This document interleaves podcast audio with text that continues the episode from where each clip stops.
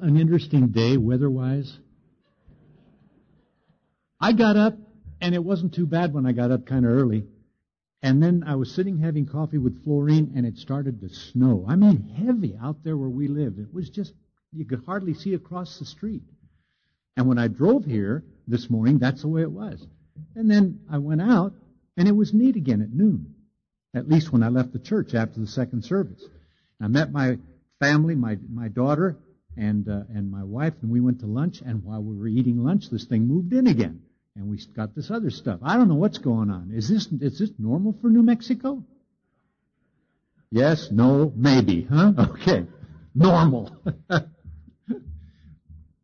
I want you to look with me tonight at um, a passage in the book of James.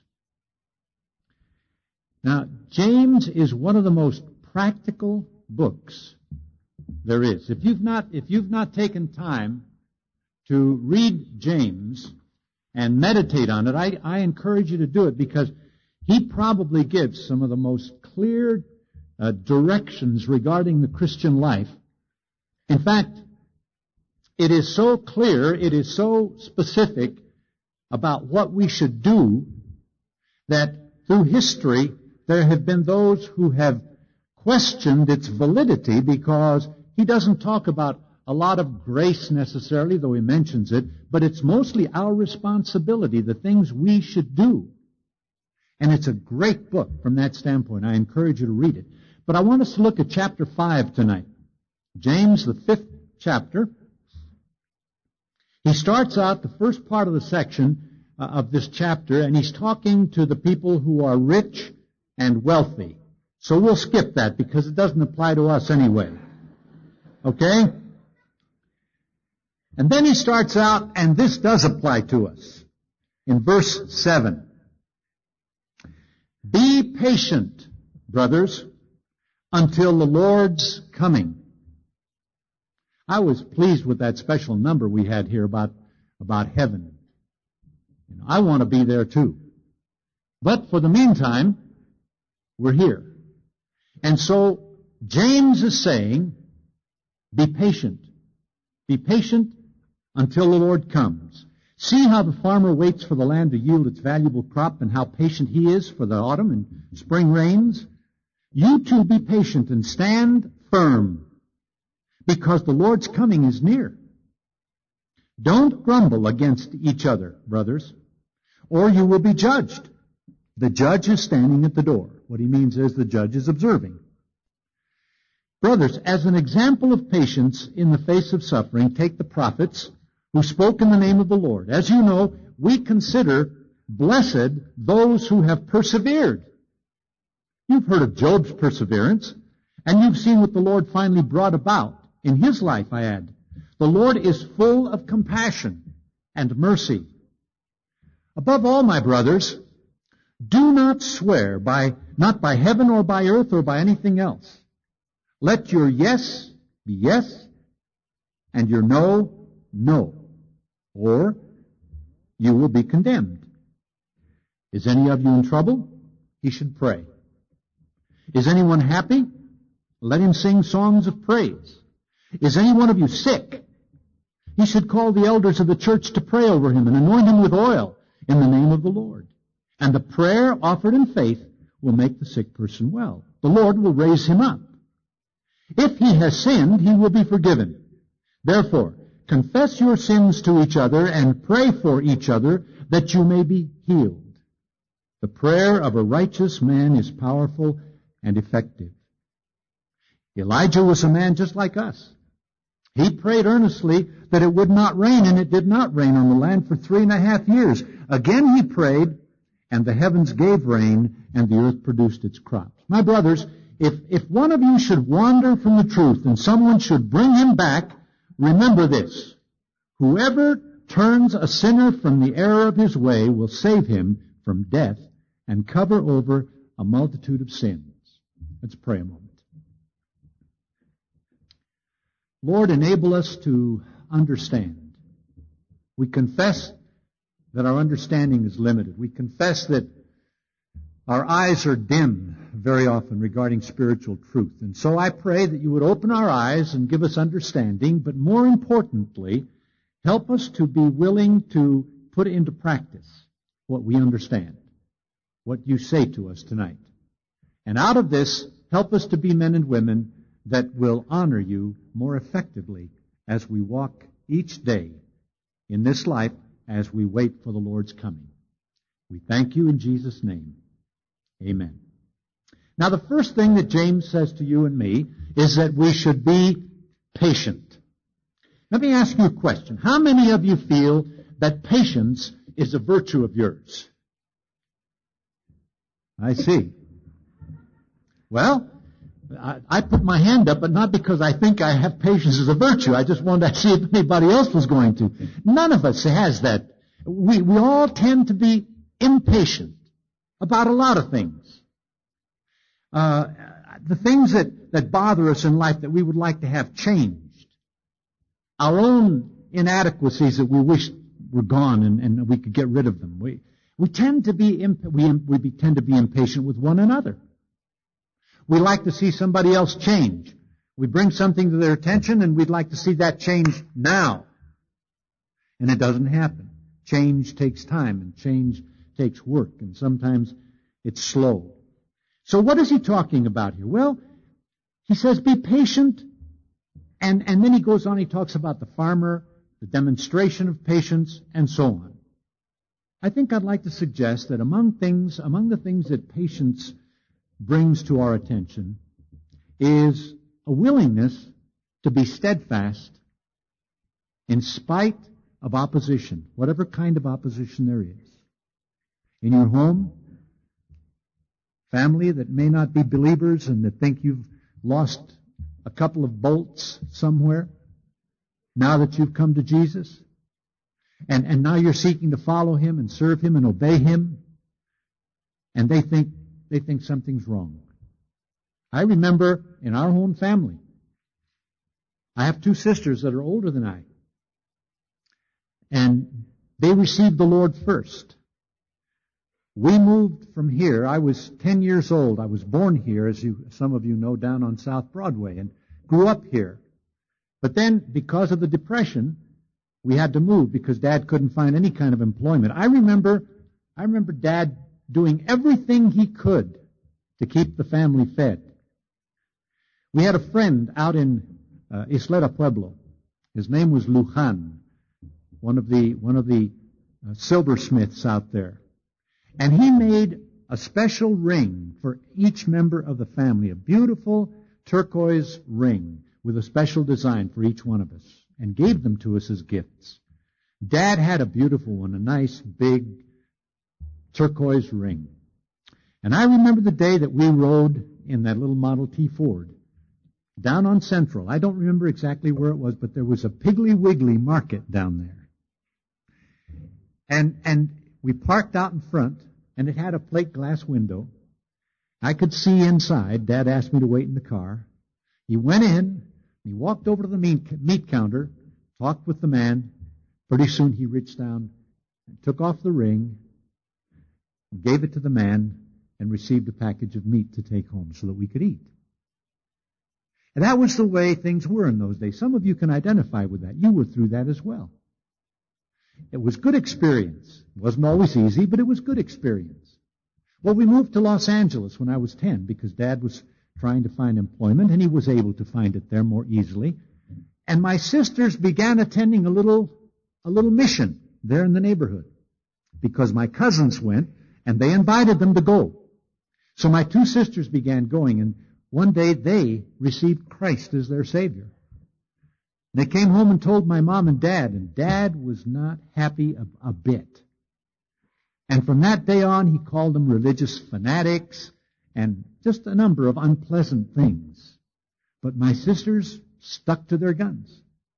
And eventually, because of my sisters, I came to know the Lord, and then a year and a half later, mom and dad both did. But there are those who will make it hard for you sometimes when you seek to follow Jesus Christ with all your heart.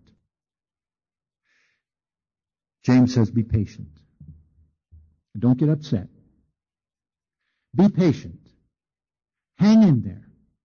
Remember the verse in 1 Corinthians 15, 58? Be steadfast, unmovable, always abounding in the work of the Lord, for your labor is not in vain in the Lord.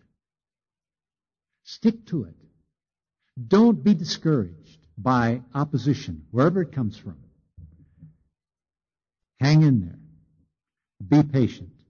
But also, I think he's talking here about being patient when God allows us to go through difficult times. Pain or some experience of suffering. And there's a lot of that. You know that. Some of you have gone through it or are going through it right now. A hard time. God says that He allows those times because He loves us. Whom the Lord loves, He disciplines or tests in order to help us grow, in order to learn to love Him more, in order to learn to depend on Him more. And not to depend on our circumstances, not to be happy because things are going well, but to be joyful in spite of how things are going. Happiness is that which comes because things are okay. Joy is what comes from God and it's, it's His work in us that allows us to maintain that direction and composure and a joyful spirit in spite of the circumstances. And God allows those. He allows them. But what a blessing. What a blessing when by the grace of God we're able to maintain a joyful spirit. You remember that passage that says, Thanks be to God who always causes us to triumph in Christ and makes manifest the fragrance of His knowledge by us in every place.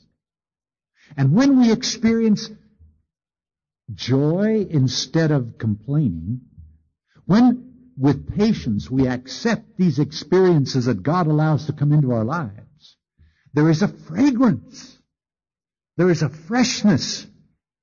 There is, there is that, that, that sparkling flavor of Jesus Christ in our lives. Because we are rejoicing and not complaining. Some of you have heard me talk about my wife, Florine. Some of you know her. Florine has not been well for years. She almost died in Latin America when we were missionaries. We had to return here to the United States and, and for three months she was laid up in bed as she recovered from a very serious case of infectious hepatitis. It's possible that that left her with some weakness. We don't know. But the fact is, she is very weak. She does, ha- does not have much strength. And so she is unable to come to many of the services, and she cannot accompany me many times. But she's at home praying, I know that. But I want to say something. I have never seen or heard Florine complain about that. With all of her limitations, with all of her weakness, there is a spirit of rejoicing. And in the morning when we get up, and I go in to shave, and she's in the kitchen putting the water on to get the coffee ready and all the rest. I can hear her humming or singing some of our praise songs. And I know she is in pain because she's in pain almost all the time. There's a fragrance. And James is saying, be patient. Don't get upset when little things like that come along. Oh, you say they're not little things. That's a big deal. No, it's only a big deal if we allow it to become a big deal. Because God is greater than these experiences. And He meets our need. And He promises to be with us. He said, I will never leave you or forsake you. So that we may boldly say, the Lord is my helper. I will not fear what man can do to me. So when James says, be patient, these are some of the things he's talking about. It's the attitude that Jesus demonstrated for us. In fact, we're told that he did this as an example for us in 1 Peter 2.21 and following. He says, he left us, Peter says, he left us an example that we should follow in his steps. When he suffered, he didn't threaten. And when he was reviled, he didn't revile in return. But he trusted himself to God, who judges righteously. When Jesus suffered, he accepted it for your sake and for mine. But he also accepted it because he knew he could entrust himself to God, who judges righteously. And we can do the same thing. And that's what patience is, you see.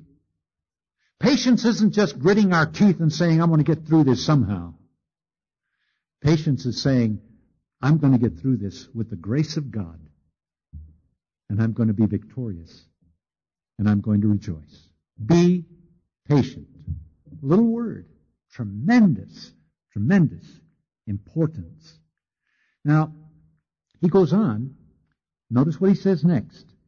After he talks about the farmer and talks about the Lord's coming is near, he says, don't grumble against each other, brothers, or you will be judged. Don't grumble against each other. You know, complaining or grumbling, even though we may complain against a person, basically is complaining against God. We're saying, God, why in the world did you allow this person to get into my life? I don't like them. Uh, why did you let me marry this person? Oh, listen, I have heard that in counseling more than once. I don't know why God allowed me to marry this man. Well, you made a choice. Now live with it. I mean that seriously. See, you start looking for doors. We start looking for exits. We start looking for ways out. The, the, the, the absolute basic concept of marriage is commitment in God. Commitment, regardless of some of the fluctuations of our feelings. To be, to be content in the awareness that God has allowed this person into my life. It may be difficult at times. I'm not talking only about the marriage relationship now. But I'm talking about any of the relationships that we have. I was going through the checkout stand the other day. I do the shopping because, as I say, Florine just isn't able to do that. And in fact, I've met many of you shopping, and we've talked over our uh, beans and, and our, you know, hamburger and all the rest of it there. And I was going through the checkout, and, and there was a lady ahead of me with two little boys. They were very active. Uh,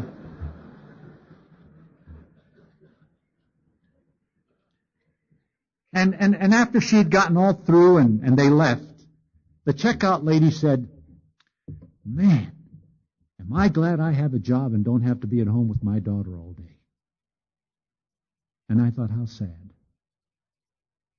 How very sad. See, to her, the child is, a, is an impediment. To her, the child is an interruption. And some parents look at their children that way. Some husbands look at their wives, and wives look at their husbands that way. He's saying, don't grumble against that person. Don't complain about that person. Instead, instead, ask God, what can I learn in this relationship? What is it that you want me to, to know? What is, what is the thing you're trying to teach me through the test of this difficult relationship? And instead of grumbling and instead of complaining, I can thank the Lord that He allowed that person in my life. Now that is difficult, my friends. I've done it on occasion. I haven't done it well or done it perfectly, but I want to tell you that every time I do it, it changes the whole attitude that I have toward that situation, toward that person. Don't grumble. Don't complain. In the 73rd Psalm, you may remember, the psalmist is complaining. He says, I was envious when I saw the prosperity of the wicked, and I saw how well they were doing. when I saw that they had much more than I have. And they're getting along far better than I am. And they're living better than I am. I was envious. And he allowed that envy to build. And then a little later, in verse 13, he says, In vain have I kept my heart pure and cleansed my hands in innocence. What he's saying is, this whole thing of trying to honor God isn't worth it. See, I mean, he's really gotten into a, into a downward spiral. From envy, he's now gone to, to self-pity. That's what complaining is. Complaining is self-pity. Complaining is saying, I'm sorry for myself and I don't like this person in my life. James says, don't grumble. Don't complain. Instead, I suggest to you tonight that you ask God for the grace to thank the Lord for that person. You know, that person you work with that's always blowing bubbles with their bubble gum and popping them in your ear? Or, or that, that person you work with that always takes your pen and never returns it? You know, whatever the irritating factors are, thank the Lord for that person. And say, all right, Lord, now there are some lessons I can learn here. I'm not sure what they are, but you help me to find out and help me to learn them. So James says, don't, don't let yourself get into a complaining spirit. And among us as believers, because he's talking about brothers here, it's a complete deviation from what God said that we should do to one another when the Lord Jesus reminded us, and he said, a new commandment I give you, that you complain against one another. Is that, isn't that what it says? No, no it doesn't, does it? It says, a new commandment I give you that you what? Love one another. As I have loved you, that you also love one another. By this shall all men know you are my disciples if you have love one for another. Instead of complaining, we serve that person in love. Now that takes His grace, but He's promised, hasn't He? For me to move out of a complaining mode into a serving mode for that same person, that takes His grace, but we can do it. We can do it. Then the second thing in this passage that I want us to look at. First, we've seen this matter of being patient, okay? Now the second thing is be consistent. See, what we're looking at here tonight, we're looking at the lifestyle of a person who is a follower of Jesus Christ. A person who has made a decision and says, I want to follow Jesus. I want to, I want to have experience of His forgiveness and, and have the promise of eternal life and, and be looking forward to heaven, all the things we heard about, and, and I want that. That's good. But that also means I embrace the responsibility of living in a way that is commensurate with being a follower of Jesus Christ. And these are the things that James is saying we need to do. We need to be patient. Second, we need to be consistent. Notice what he says in verse 12. Above all, my brothers, do not swear, not by heaven or by earth or by anything else. Instead, he says, let your yes be yes and your no be no. In other words, when you give your word, make sure that you follow it through. Let me read a verse for you from the Proverbs. Proverbs 10 and verse 9. Here's what it says. The man of, in, of integrity walks securely, but he who takes crooked paths will be found out. What we're talking about here is integrity. Integrity is a very interesting word. Some of you are familiar with it. You've done a study on it. And you know it comes from a basic word which means to be whole, to be complete. We use the word in English integral. We use the word to integrate things, to bring them together. And, and that's the concept of integrity. An integral person, a person of integrity, is a person who is whole, that you can depend on, When they give you their word, they're going to follow through on it. When they say they will do something, they will follow through on it. When they say they will be somewhere, they'll be there when they said they would be there.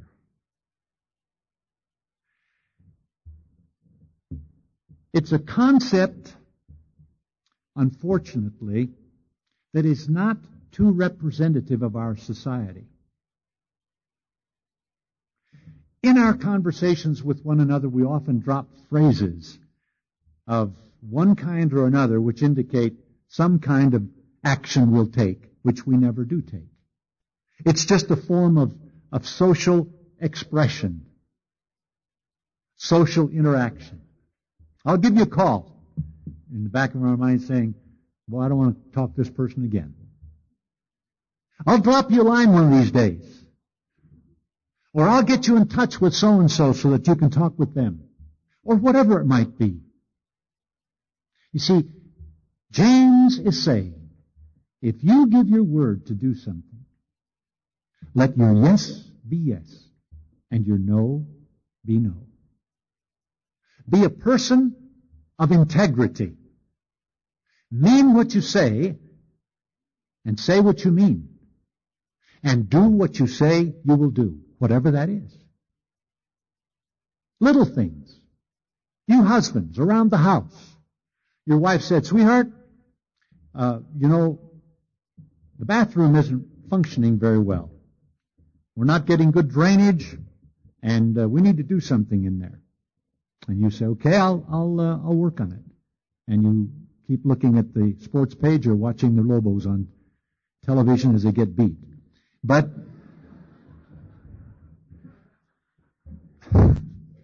I have supported them all year. I was sorry to hear about that one last night. Well, the point, the point is, if you say you're going to do it, do it. There is nothing that is as devastating, as absolutely frustrating and infuriating to our wives than for them to say there's a need and for us to say we'll take care of it and we never get around to it. That just, that's like a boil. It's just there all the time bothering. They may not say anything, but it's there. So gentlemen, start your engines. And when you give your word, follow through on it, whatever that is. And let your wife know that you mean what you say. Wives, the same thing. All right, to be, to be consistent. By the way, it's interesting here. It says, do not swear by heaven or by earth there's another passage that deals with this, and it talks about not using the name of God in making pledges or oaths. I am continually, um, I guess, hurt by the fact of the misuse of the name of God and the, and the name of Jesus among believers. You see, it's become so accepted now that we just casually say, oh my God, about everything. And we take the name of God in vain. And you hear that in our society and we've, and we've adopted that. We have. You and I as believers have allowed that to become part of our, of our communication. I'm sure it's displeasing to God. And I don't think it's necessary to use his name in that way. But that's another aspect of this matter of being consistent. Well, one last aspect in this passage that we want to look at now. So the follower of Jesus is to be patient, as we've looked at it. He is to be consistent, and he is to be involved. Now this is important. We're going to take just a few minutes to look at this. He's to be involved. This is from verses 13 through 10 particularly. Well, actually on through 19. But look, first of all, he's to be involved with God in verse 13, in prayer. Is any one of you in trouble? He should pray. Is anyone happy? Let him sing songs of praise. So we're, we're to be involved with God continually. Prayer is not something you do when you get up in the morning and you go off and have five minute quiet time. That's good. No problem with it. Prayer isn't something you do when we come to church and we all pray together and so on. That's part of it, but it's not enough. Prayer is an attitude that we have in, throughout the entire day in which we're just sort of aware of God and communicating with Him continually. When we sang that song a little while ago, one thing have I desired of the Lord. I've learned that passage from Psalm 27:4 in several versions, and the one that I like the most is out of the Living Letters. And it says this, The one thing I want from God, the thing I seek most of all, is the privilege of meditating in His temple, living in His presence every day of my life. Living in His presence every day of my life. Living in His presence every day of my life, delighting in His incomparable perfections and glory. Prayer is living in His presence. Prayer is being aware of the presence of God all through the day. Prayer is having that continual conversation that comes up, just talking to Him as a father and as a friend. Continual. That's why He says pray without ceasing. That's how we do it just through the day, in every situation. And so he says, is any of you in trouble? He should pray. Any of you happy? Let him sing songs of praise all the day. As a normal part of our experience. Praying and praising him. So we should be involved with God, but then we should be involved with our brothers and our sisters. Look at the next passage. This is verses 13 through 16. Actually, beginning with verse 14. Is any of you sick? And then he tells us what to do. And then he says in verse 16, confess your sins or your faults to one another and pray for one another that you may be healed. Friends, you've heard me say this many times, but the fact is we need one another. God never intended that we should function independently of one another, but rather interdependently. We need each other. Now, in our church here, we are seeking to encourage more and more participation in the kinship groups for that very reason. In a large group like this or the services in the morning, it's difficult to get too involved with people. We need to be in small groups of some kind where these things can take place. Where we pray for one another when someone is ill or when they're struggling. When we listen to one another and pray for each other when someone is willing to admit a fault or a sin.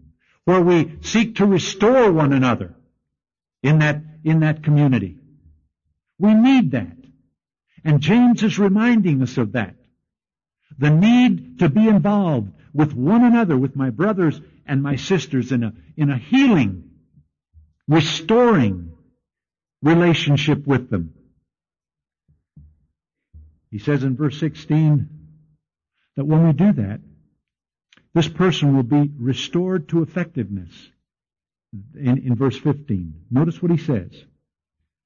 And the prayer offered in faith will make the sick person well, the Lord will raise him up if he has sinned, and he will be forgiven. Physically and spiritually restored to effectiveness. That goes on in, in small groups. That goes on where you're able to develop relationships of that kind with one another. James is saying the follower of Jesus commits himself to some kind of a small group where these things can take place. Where you can open your life confidently knowing that the others in the group are going to be faithful to you and not talk about you. And yet, and, and they'll turn around and try to help you. If you're not involved in a small group, my friend, please ask questions. Try to find out how to do it. But let's get involved where these things can begin to happen in our own experience. But then he goes on. Not only are to be, are we to be involved with God, not only are we to be involved with our brothers and sisters in these kinds of fellowships, but we're to be involved with sinners, whether they're believers or unbelievers. Notice what he says. The last two verses, verse 19 and 20. My brothers, if one of you should wander from the truth, that's a brother. That's a person who's a believer. That happens. They, they wander from the truth for one reason or another. Maybe they weren't very strong and friends have influenced them or habits have drawn them and they wander from the truth.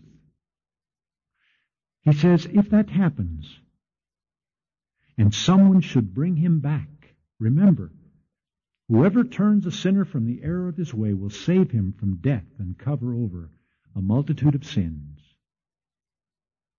That's what we need to do with each other. When we see a brother faltering, not step back and criticize and say, my, did you know about so and so and what they've done? No, we ought to run as quickly as we can and, and seek some way to restore that person, to let them know we care, to help them back.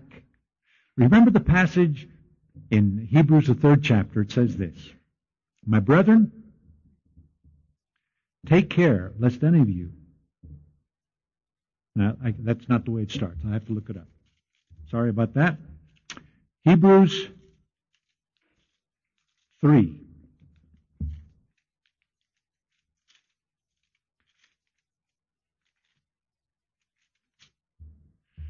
See to it, brothers, that none of you has a sinful, unbelieving spirit or heart that turns away from the living God. See, that's what James is talking about. When, when, when an unbelieving heart or sin begins to come in, and that person begins to fall away, to drift away. The writer of Hebrews warns us. He says, be careful that that doesn't happen. But, and here's the, re- here's the answer to it. Encourage one another day after day. As long as it is called today, so that none of you may be hardened by sin's deceitfulness. So James tells us, be involved with others in reaching out to those who are stumbling. If you know someone and they haven't been to church for a long time, have you stopped to try to find out why? Have you called them? Have you asked them? Maybe they're struggling with something. Maybe something happened that they didn't understand. And, and, and just a, an attitude of love on your part, an expression of love would help to bring them back. And James says, when you do that, you're turning this person from the error of his way, and you're going to save him from death and a multitude of sins. And that applies to both believers and non-believers. When we're willing to extend ourselves to help others, tremendous privilege to see God work in their lives. Some of you know that one of the things that I'm involved in and why I can't be more involved here at the church is that we have a ministry going in the city of seeking to reach people that have gotten totally turned off to religion and to church. And we've used a variety of means to do that. And I want to tell you, as we watch some of those people come to an under, it's taken time. It doesn't happen quickly. Because they, they are turned off way, way down the road. And we have to bring them back slowly to a place where they will finally begin to consider the truth of the Word of God. In a non-religious setting. And we've watched any number of them come to a knowledge of Jesus and are now growing in Bible study. And eventually, we're praying that they will be willing to get involved in a fellowship because they need that. We have the fellowship of the group, but we're talking about the fellowship of the larger body. There is nothing as, as rewarding and as delightful as to be able to be used of God to turn someone in a different direction and watch their lives change. James says that's part of our responsibility as followers of Jesus Christ. Not just to enjoy the blessings for ourselves, but to extend ourselves to the needs of others. Three things. Be patient as followers of Jesus because he's coming soon. And in the meantime, whatever experience he allows, accept it with joy. Be patient. Second, be consistent. Live your life in the, in the light of what you claim to believe. Let your life be a demonstration of what you believe. And third, be involved. Be involved with God in prayer and praise. Be involved with my brothers and sisters in seeking to minister to them in whatever ways I can, particularly in a small group. And also to be involved with those who are in the danger of falling away or who don't know Jesus. Very simple little outline that James gives us. But this is what it means to be a follower, a disciple, if you please, of Jesus Christ. These are the things that He has given us to do. And by His grace, we can do them. Let's pray.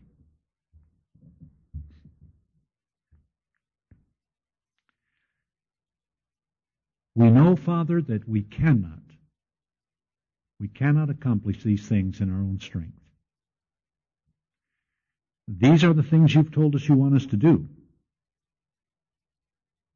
But it's true, Father, that we need very, very much your grace, your help, your strength in order to be what you want us to be, to be patient, to be consistent, and to be involved with people as you tell us. So tonight we ask that you'll do that in our lives, that you'll give us a, a, a, an added impetus in the direction of, of doing these things as followers of Jesus. In His name we pray. Amen.